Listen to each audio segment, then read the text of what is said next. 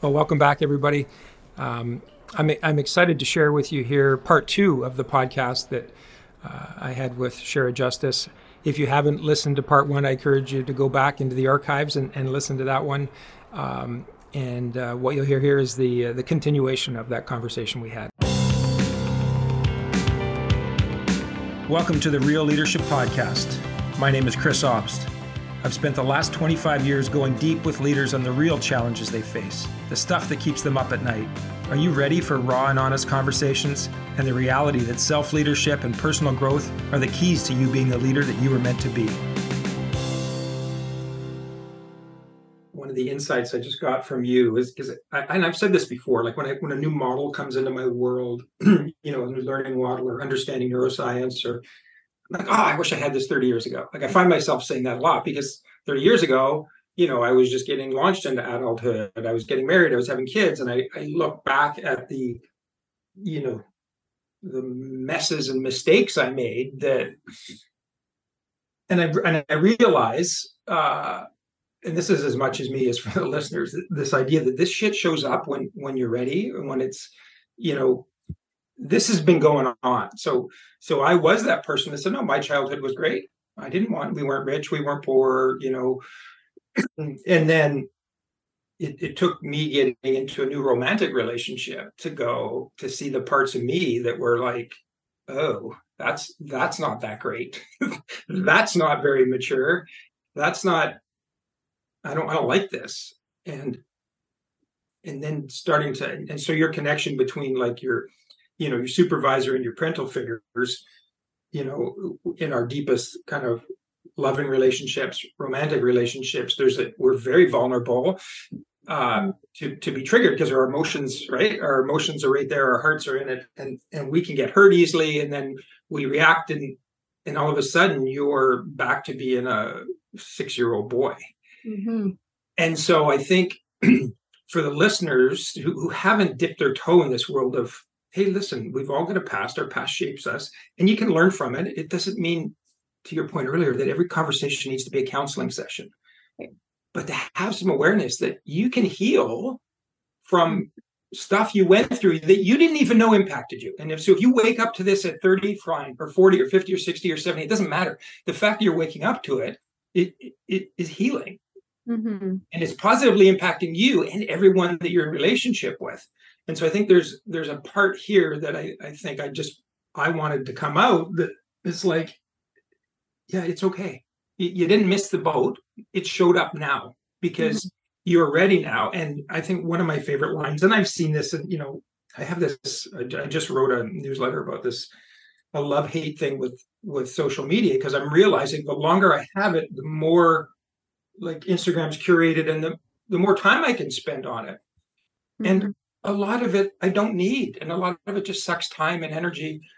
And there's some good stuff on there, and there's some right because if you start following stuff around psychology, you start getting these quotes, and and there's this one about like growth is when you catch yourself reacting differently to a situation than you used to, and that's one of that's something I've lived over and over in the last few years. I've caught myself in the act of being myself, and it's like, oh, and you didn't do mm-hmm. that just whatever language you want to use, that behavior that I'm not proud of, mm-hmm. you thought differently, you reacted differently, you sat with it. It's like that feels so good, mm-hmm. right? And if you know, we could you have an athletic background like I do. It's like you could equate it to oh, like before I couldn't do uh, three pull-ups, mm-hmm. and now I can do ten. It's like wow, remember I couldn't do three. Now you feel like you've grown. You feel like you've accomplished something, and and and you know, for the listeners to to to just uh, I guess hear that that hey, there, whatever it is, you can access it, and it's not as complicated as you think, and it's not as painful as you think. There's actually this relief and this uh, joy that comes from the other side. So, mm-hmm. and I don't know, like I mean, with your with your education and experience, you probably might have a um, sophisticated way of explaining what why does that how does that happen. Mm. Um, there's many thoughts I had there while you were sharing all of that, while also really, really intentionally listening to you. Um, the first thing I want to think about or, or share out loud is this this notion that we're only really going to change intentionally if we have a reason to change. You know, really meaning like something catastrophic happened in your life or to you or for you, hmm or something happened around you that you saw that motivated you. So, what is that catalyst for change? For you, it might have been your relationship, right? Like going through the things that you went through over the last few years. So for a lot of people, it's been COVID and navigating what's it like to really sit in this messy middle for as long as they have. hmm For other people, it's, you know, I had this, you know, panic attack at work and now I'm having panic attacks, or I have, I got a cancer diagnosis, or I now have high blood pressure and I have to, or what, you know, there's usually a catalyst for change. And I used to, from a public health background, it used to always grind my gears to think about that because I was like, why can't people just be interested in thinking about how to prevent their their hard? And instead of like waiting until hard shit happens and then trying to backtrack, Right. then you're moving back then you're trying to bounce back and that that's way harder in my Mhm. mind than Yeah. trying to just keep moving forward but um the other thing that i thought about as you were saying all of this was this this notion of stimulus and our chosen response have you read man's search for meaning by viktor frankl you familiar No. I know Viktor Frankl, but I don't know. I don't know the book, and I should. it's a it's called Man's Search for Meaning, and Viktor Frankl is a Holocaust was a Holocaust survivor, um, pretty influential figure in the field of psychology and human behavior. Um, and the short of it, in the piece that I'm pulling out here, is life is going to keep giving you stimuli. You're going to get in, you know, triggers are more common vernacular around this, right? You're going to get triggered. Something big is going to happen in your life. And the more opportunity you have to pause after that stimulus happened to calibrate your thinking, to take a few mindful deep breaths and choose your reaction, you move from actually having a reaction to having an intentional response Mhm. to something. Right. And I think a lot of people are walking around having knee jerk reactions. And a lot of those knee jerk reactions stem from beliefs in our childhood. What's the story I'm telling myself about what this person is doing? What's the story I'm telling myself about what this experience means to me? And it's usually rooted deep, deep back in the back of the storage unit. So, how do we intentionally choose our responses to the stressful things that are inevitably going to happen in life. No one gets out of here alive. So we're Mhm. all going to have a lot of stressful things. We're all going to have a lot of triggering things. But if you can slow yourself down enough and you practice that skill enough, it's not going to happen your first time, just like riding your bike didn't happen the first time you tried out that Mhm. process. But the longer you practice it, the easier it becomes to be living your life a little bit more intentionally. I think about that every day and every commitment that I make. What's the intention of what I'm doing? And how does it matter in my life? How does it matter to the people around me? How am I serving myself in this space so that I can be the best version of myself for my community? What's the intention? Because if I'm walking around just living life, just dinking around, I don't know, here, I'm going to have reactions all over the place when someone says something a little bit hurtful to me. I might be cold, I might be snappy, what have you. Um, but those things don't come up in your life. Those meaningful changes don't happen until you're ready for them to happen.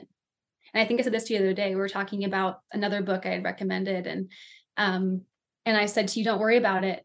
When you're meant to read it, you will.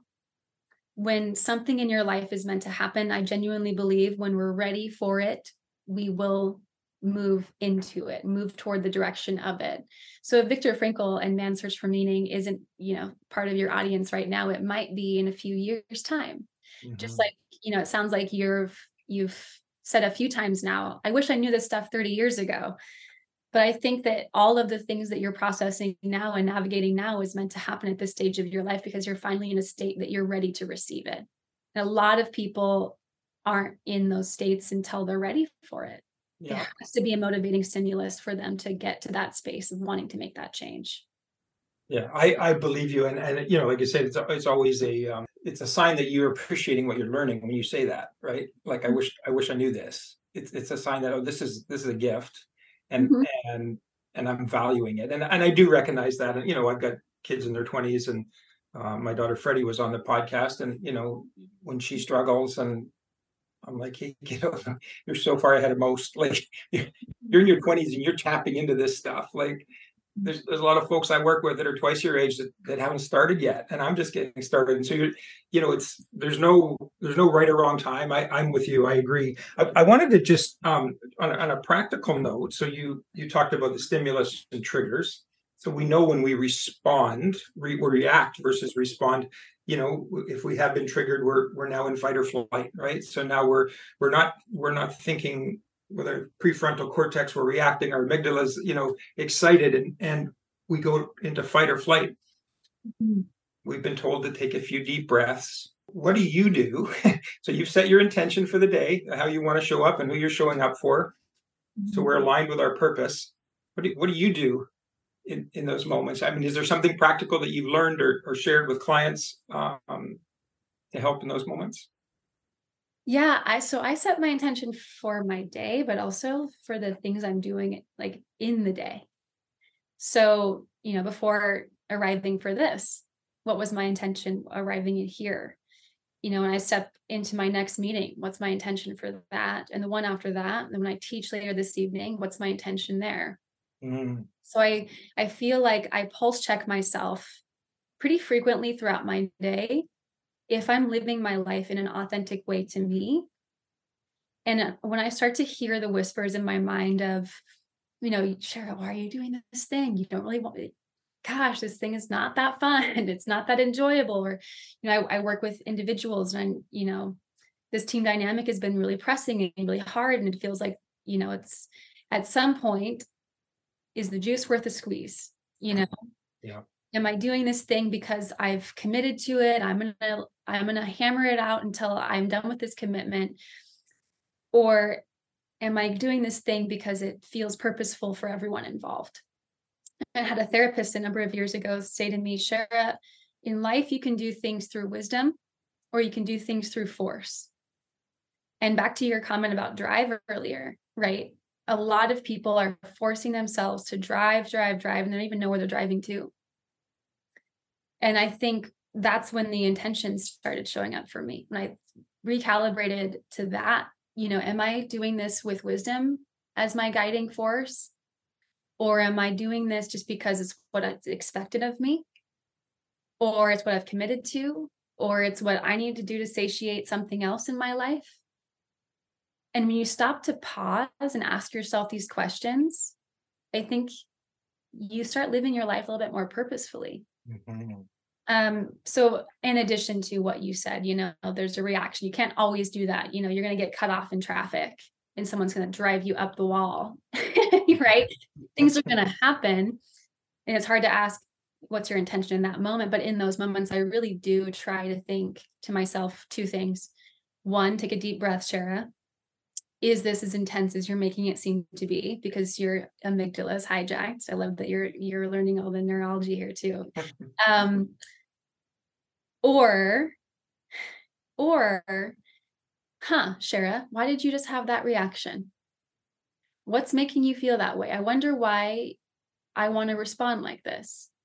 And when i question myself i start to feel a little bit more um readjusted you know i i rarely growing up would, would question why i was doing why i would have the reaction that i was having. I just had a reaction and then i processed it and i moved on because i don't have time to dink around with other things right? I've got to go. I got things to do. Um right. which yeah so and, and that question does i mean that question kind of forces us to get back into our adult logical reasoning brain right? Because because now we're we're saying hmm i wonder what why, why did that make you so upset? So just yeah. just that little moment is going to help you help your physiology and and I, I, think so anyway. But oftentimes i do that also after something you know i walk out of a conversation I'm like dang why did or not even dang but usually it comes from a, a place of feeling remorseful about how i reacted to something. And it usually is i wonder why i thought that way. It used to be dang it Chera you need to do this better next time. Why did you say that like that? You know, I was very unforgiving of myself. And now it's more, I wonder why I reacted that way. I wonder why I said that, not so much caught up in what. So curiosity versus judgment. yes to be curious over the choice to be critical yes yeah yeah so uh, i think one of the i mean this is all gold but i think one of the gems that i i just pulled out of this that i think a lot of the folks i work with and i certainly don't do is is set or reaffirm your intention multiple times throughout the day. Mm-hmm. you know it's it's sort of like it's I, I, think more and more people are doing it. We've learned to start our day that way not to just grab our phones and you know some people meditate and journal and will set our attention but then you know an hour and a half in it's all out the window. The shit's hit the fan.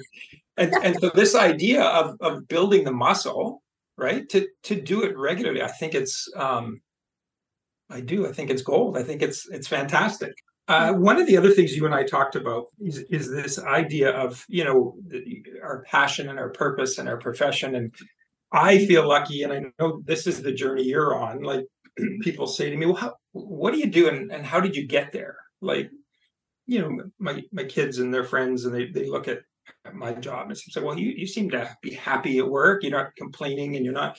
You seem to have free time, and you seem to be healthy and." generally happy and it's like yeah yeah yeah and it's like, well, how did you get there? Like, it wasn't my dream job. I didn't know it was a job. I, I created it because I kept bumping into situations that didn't fulfill me or that were uh, that were compromising my values. Or so when you were talking about this convergence of purpose, passion, and and, and profession, mm-hmm. I I'm, I'm, going yep, yep, yep, and I feel grateful. And I'm, I, I never take it for granted. It's the reason why I think you know i I'm at the age now where people are starting to retire um, and I'm thinking, well, no, I think I'm just getting going because I do feel that. I feel like it's not work. I know you're on that that journey. And I've often said to clients, look, I don't expect everyone to have that. I, I think we have a responsibility to tend to our purpose, our passion, and our profession, but they hmm. might not be the same thing. You might have a profession that's like, well, I'm good at it. I know how to make money. I know how to feed my family. I know how to, you know, accomplish my goals this way. And what I always encourage them to say, okay, well, so, so where are you tapping into your purpose? Where are you living your passion? Which could be through other pursuits. It could be through volunteer organizations. Could be all kinds of other things. So I'm I'm just curious how you approach that when you talk to clients, or or how you've navigated that. Well, I think it's kind of a privileged thing to be able to live all three. Candidly, it's rare. It's very very rare. And if you find something that is your purpose or your passion, it might not be able to pay you enough to be your profession right or um you might get caught up in wanting it wanting to make enough money financially to feel really stable so that you can pursue your your passions and your purpose later because your profession is what pays the bills to be able to do those things right and every one of us every one of us looks through that filter a little bit differently and I think when it comes to working with my clients, I often ask my coaching clients, I often ask, let's write these things out. I want you to take a piece of paper, write out what your purpose feels like it is. Because to me, that feels the most fundamental of the three. Right. What is yeah. your purpose on this planet? And it doesn't have to be the same today as it is tomorrow or it was even five years ago, but what do you think it is right now? What is motivating you to keep moving through? Then what feels like it's something that lights you up? Is it that the same thing? Or is it a laundry list of hobbies that make you feel happy? Or is it your family? You know, to be a parent, or is it to be a, a godparent or a aunt or uncle? Or what is it that feels like it's giving you passion for life? Because even your purpose might feel like I think about this, you know, in uh, in some contexts where you might be called to be a religious leader and that's your purpose on this planet but you might not you have to sacrifice a lot along the way that passion for it might toggle around i think about it toggles a little bit more like a dimmer you know up and down versus totally on totally off can you dim things and can you amplify things a little bit mm-hmm. and then what is it that pays the bills so I, I ask my clients to do that pretty early in our working relationship because I feel like that drives how I'm showing up to support them. Some people are able to marry all three, and it's kind of this like magic recipe for mm. joy in their life and their drive. But a lot of people, it's choosing two of the three. Or for other people, it might be at the end of the day, what's going to motivate you the most? Because some people, motivation is I want the fancy title. I don't care as much about compensation because I have stability in that somewhere else in my life. And I want to feel like I'm seen. Other people, they care only about how much money they make and they don't want, they don't care about the accolades that come along with it. In that, I think when you're able to navigate those critical aspects of your life with a higher aptitude for understanding what it is I'm doing and why, you're able to align your intentions to those things mm-hmm. and constantly recalibrate those of okay my intention here is that i'm seeking joy for this experience. I'm going to go mountain biking for an hour in my day to feel satiated in my desire for passion and purpose just to have fun on this mm-hmm. humanly, this humanly experience. Others might be you know this i'm going to go into this meeting and i'm going to close this big deal. And the intention of that is that i'm going to pursue myself a little bit more professionally and able and secure my bank account for the next month. You know what I mean? So yeah. everybody's got different motivating factors. And if you can find that secret sauce, that magic recipe for all three being part of your life, then that's great. But some people don't really crave it.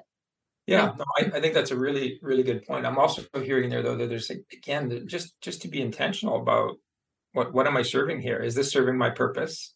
Right. Mm-hmm is this mm-hmm. serving? It's funny. I heard a version of it. It, it was purpose, passion, and profits, which mm-hmm. is which is a little more uh, raw, I guess, than profession. Meaning, hey, I, I want to make money, or I need to make money to put food on the table, or I want to make money. And it's just it's just tricky. I remember in, in my younger years, um, just watching peers around me, most of them male at that time, and there was this there was this little story around. Uh, oh no, I'm I'm working so hard to take care of my family right? Mm-hmm. And it it sounds amazing because who would judge you for that? Right.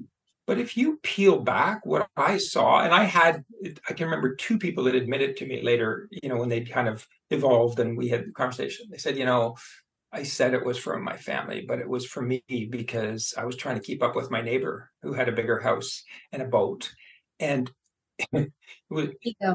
Yeah. It was ego. It was you know, and again, we're not people have egos and we're not judging them, but I, I just this recognition that when you start to peel back the layers and really look at your motivation, it, you know, it's easy to lie to ourselves and lie to others because not a lot of people call us on our shit. and, and, and, like I said, to say, "Oh, I'm I'm doing this for my family," it sounds wonderful. Like who's going to question that? But so I think I think the uh, the onus is on I think for for people who do work with folks like you and I with coaches, I think it's amazing because you get a perspective, you get someone who's in your corner but who's not afraid to, you know, kind of help you question uh, some of your decisions and and are they aligned with what motivation?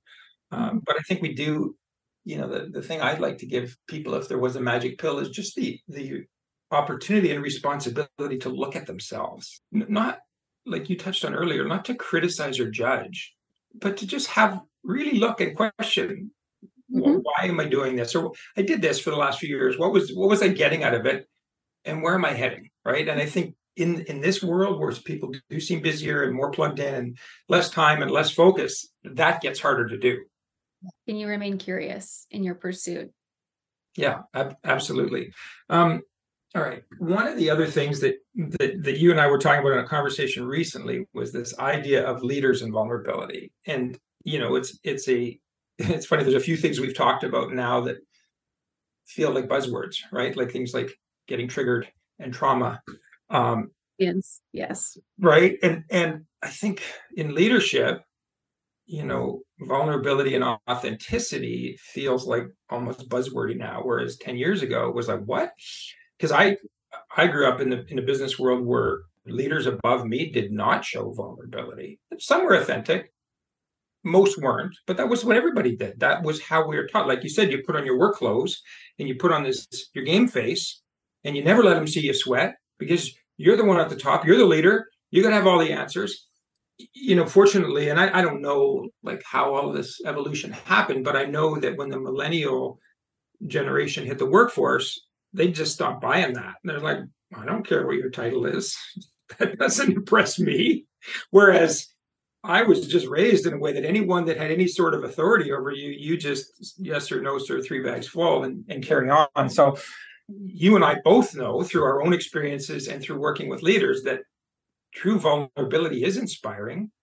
It is a sign of strength. And I, I know Brene Brown was the one that kind of, I think, brought it into the mainstream that it's actually hard to be vulnerable. It's not a sign of weakness. We see vulnerability in others as strength, but we see it in ourselves if we show it that it's weakness, right? So this is a very complex topic. I'm just wondering, because you and I have touched on it, but we haven't really talked uh, deeply about it. What, what's your take on vulnerability and leadership, and what are you noticing? Mm, I think it's so I get caught up in the, you know, the boomer, Gen X, millennial, Gen Z, you know, it makes sense from like cultural shifts over time. Um, but there are a lot of uh, like I think the millennial generation is actually like those who grew up with technology and those who didn't. I'm on the I'm on the higher end and I did not. So I didn't have it until I was in uh, late high school, early college, where you know people in, older than me didn't have it until they were you know working professionals. But I think that's kind of this catalyst of sorts. It's like this um, demarcation that we look at. And then the Gen Zs are that I mean, if you think millennials are like, I could give two shits about your title. Can't wait for the Gen Zs to arrive because they are whole it's and it's delightful. Because yeah. I think it's refreshing because there is no song and dance of, you know, we talked about social constructs a little bit earlier. There's no song and dance of needing to be something other than who I really am with that generation for the most part. Obviously, not everybody is that way and i think that's where i kind of hung, up with like the generational rifts. Because there's always going to be people who grew up in different environments who aren't like the they don't fit they don't fit their their peer group yeah. Right. But i think you know as we look to to vulnerability and leadership i believe that anybody can is a leader at any given time. You know if you're a parent trying to convince your kiddo who's a toddler to eat their carrots you have to figure out pers- the art of persuasion and leadership right? Yeah. And if you want to apply that to um, the working class adults who are trying to figure out how to navigate team dynamics and the lead from the front example i've always been a big proponent of leaders getting their hands dirty alongside their teams because that's where you build respect and respect is mutually reciprocated a lot of where I think we got into these hairy dynamics that you're kind of alluding to earlier of, you know, you just kind of buttoned up your collar and followed the direction was that respect was demanded. Mm-hmm. And it's almost, it comes from this like patriarchal hierarchy, you know, that stems from monarchies. You know, it's old, it's old, old, old that, you know, I carry a caliber and therefore I must be respected. Right. And the younger generations are looking at things thinking, well, like, how's that all worked out for everybody? like, are we all actually doing that great? Because yeah. I, mean, I don't know. I'm sitting in a cloud of smoke right now because the world's kind of on fire where I'm at. So, like, how are we doing with that? Right. And so I think this coming up to the table with questions stems this permission for vulnerability, no matter where you walk in life how do I be more curious over my experience and to vulnerably share that while also getting my hands just as dirty as the people around me. And they may not see how dirty my hands are because what I'm doing is so separate from what they're doing, but we're we're on parallel tracks. So how do. I then start to illuminate what I'm doing over here so that people still feel motivated and inspired by me? And part of that sometimes it is this requirement to ask for help that I think a lot of leaders struggle with.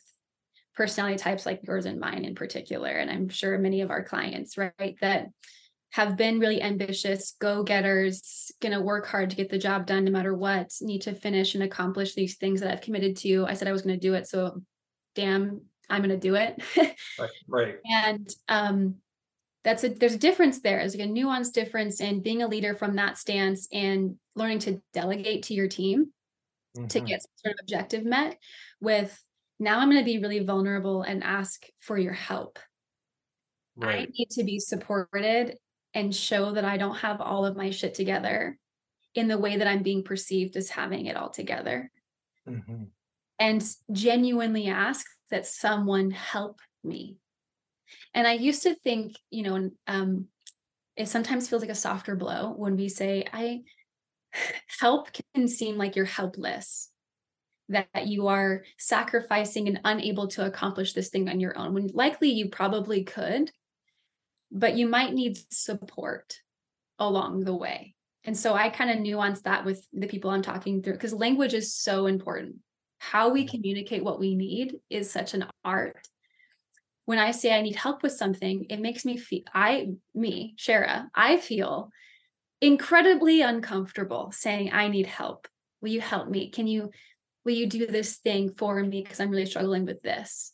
For, for whatever reason, I found with myself and with a lot of my clients, if I say, Hey, can you support me in this? It feels a little less uh, painful, for lack of better words, to to say that, you know, but it's the same question. How can I support yeah. you? How can I help you? How can I be supported? How can it be helped or aided? You know what's wild about that, Chera? And I, I, I totally get it. This idea of putting up your hand and saying, I need help. Mm-hmm. How it does you do can feel helpless.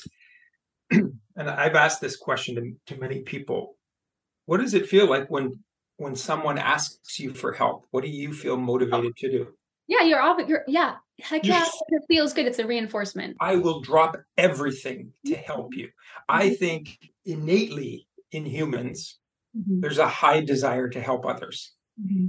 And and so the clarity of that ask right mm-hmm. and i love that you shared that for you it's uncomfortable and i because i know i'm in the same boat like i i would much rather help others than be helped mm-hmm. and i'm realizing that if i don't allow others to help me i'm really actually not doing anyone any favors i'm limiting my own growth uh, well-being and the impact that i can have on others so, so back back to purpose right if, if i'm too proud or too stubborn or too scared to ask for help it actually limits my capacity.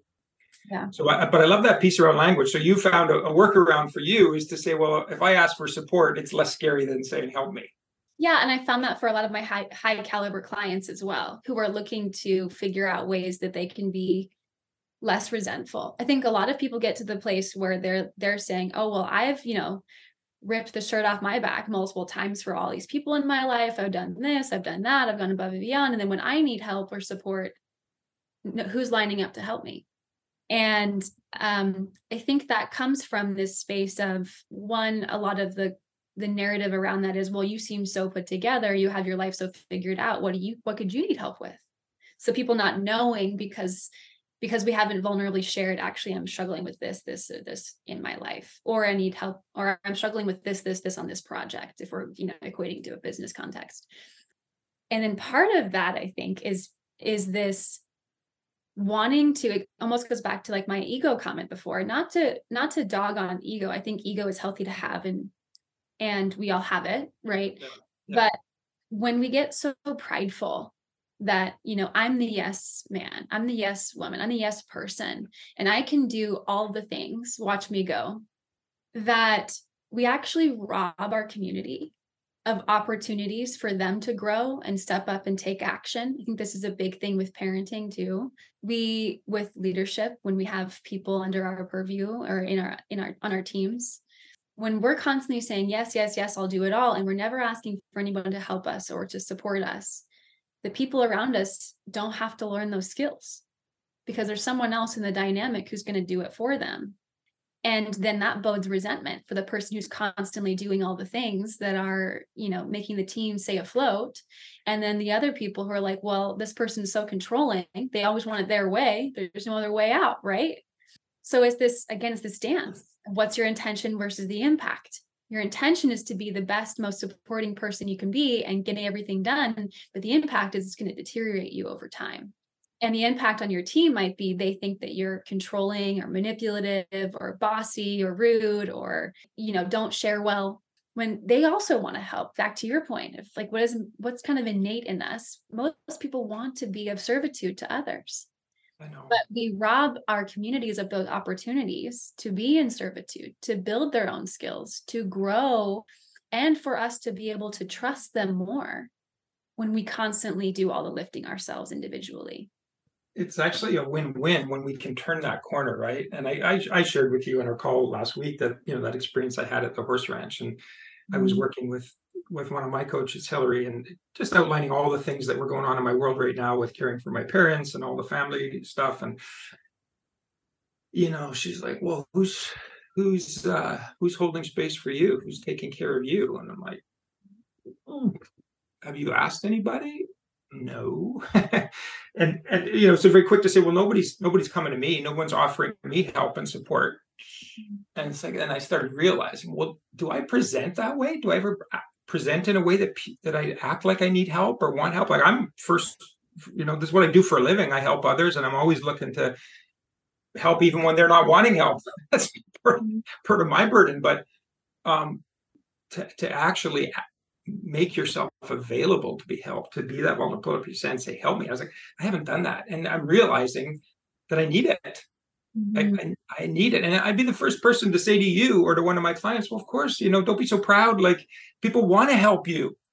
Mm-hmm. So that that I think hopefully for the listeners, there's a, there's there's something that resonates there that you know if you want to reflect on yourself is do you let others help you like we all need it if, if you think that you can get through this world without help uh, i think you're mistaken or misguided for sure and then you ask anyone who's been successful in the world of you know uh, arts or sports or what have you um, business the most successful people say I, I didn't do it alone everyone yeah. talks about how they've been supported mm-hmm. and, and so i think that's a that's a it's a nuanced muscle uh, to develop in, in leadership is to say yes you need to be the person at the front of the room who's leading the charge that, that inspires and with that you can also be the person that says i'm struggling mm-hmm. I need help. Can you help me? And to be okay and not have to pack it off as well this is a growth opportunity for you so i'm actually i'm being a good leader by giving no no i'm struggling and i mm-hmm. need help. And i think you know what i when i talk to my clients about this i say you're you're giving them permission to be brave to be imperfect to be strong when you show it. And um, I'm, I'm, just wondering in, in your career um, have you experienced that like what does it do for you when a leader in your world shows vulnerability maybe it's not a boss but but when, when a leader in your world shows true vulnerability what does it do for you um, to me, I think it makes me feel inspired. You know, when I see somebody who I deeply, one, it's just, you know, leadership is uh, different across the board, right? You know, you have mm-hmm. different dynamics across the board. But if I see somebody that I admire and respect for whatever reason, show me glimmers of them needing support, needing help, struggling through something, it reminds me of their humanness. And I feel motivated to step up in the way that I can to support them. And sometimes stepping up isn't actually doing anything for them. Sometimes it's watching them navigate their own thing. Sometimes it is being a helpful ear. Mm-hmm. Sometimes it is asking them very candidly, How can I support you? Mm-hmm. And you think about that answer for a while and let me know when you have it, because a lot of people who aren't used to hearing that question don't even know what to say when someone asks them that. So, you know, it's, I think about duality a lot of things can be this and they can be that at the same time. You can be a superb leader in this world, and you can also be navigating some really hard things behind closed doors, and no one really knows. Mm-hmm.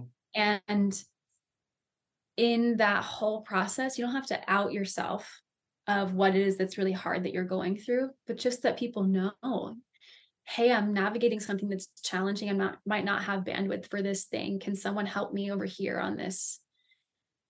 People are usually going to say yes. They might be curious, but if you're really if you're really honest and real in showing this vulnerability, people are going to step up. They don't have to always know all the details of it. And I think back to the generational thing, the Gen Zers, they're very good for the most part of not being like so tell me all about what's going on with you can you give me all the details they're just like i trust that you've you're going through something i don't need to know all the details but it seems like it's really harrowing for you so i'm going to support you how i can you know what i mean like yeah we don't need to be gossipy or in each other's business to know that someone's going through something that's hard, just to respect them enough to trust that they might need some support.